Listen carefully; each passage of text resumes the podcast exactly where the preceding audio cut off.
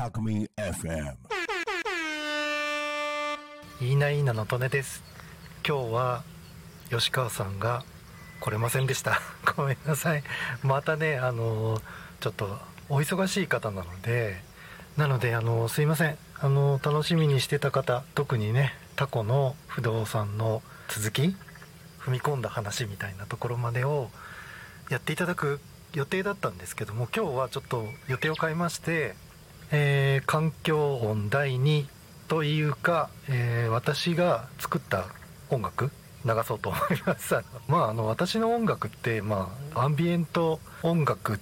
ではあるんですけども、えーその中でもものすごくこう先鋭化された言う人によっては音響音楽っていうふうに言うこともあるんですけども世間的には前衛的な音楽の一つだと認識されているようなあのブライアン・イーノさんとかは、まあ、ちょっとそのクラシック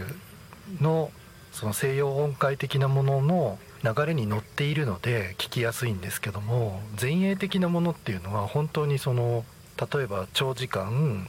ひたすらこう電子音が鳴ったり鳴らなかったりとかよく現代美術館とかに行くとその 映像と一緒にそういった音が流れていて普通はその映像と一緒に楽しむものになるんですけども自分の映像につけるような音楽だったりとかあるいはそのつけることを想像して作ったりとかっていうことの方が多くてその西洋音階にのっとったとても聴き心地のいいアンビエント音楽っていうのを、まあ、作ることはないですよね。まないっていうかまあ好みっていうのもあるんですけどもあのまあイメージとしてはとても無機質な、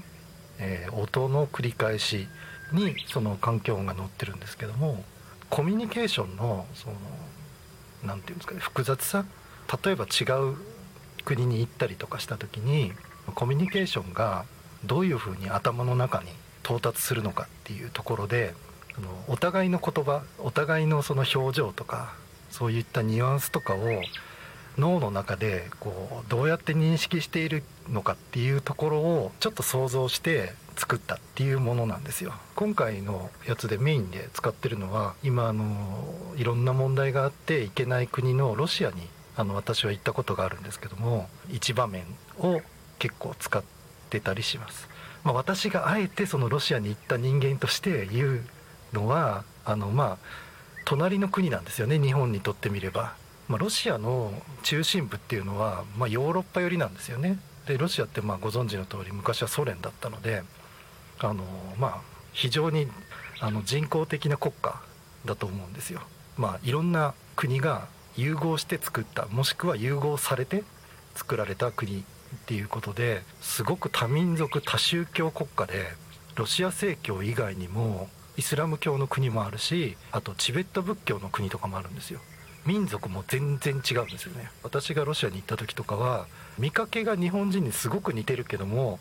実際はあのロシア人というかまあロシアの所属してる国の一つの出身の方あのロシア語で話しかけられるんですよ。で 当然日本人だから分かんないじゃないですか。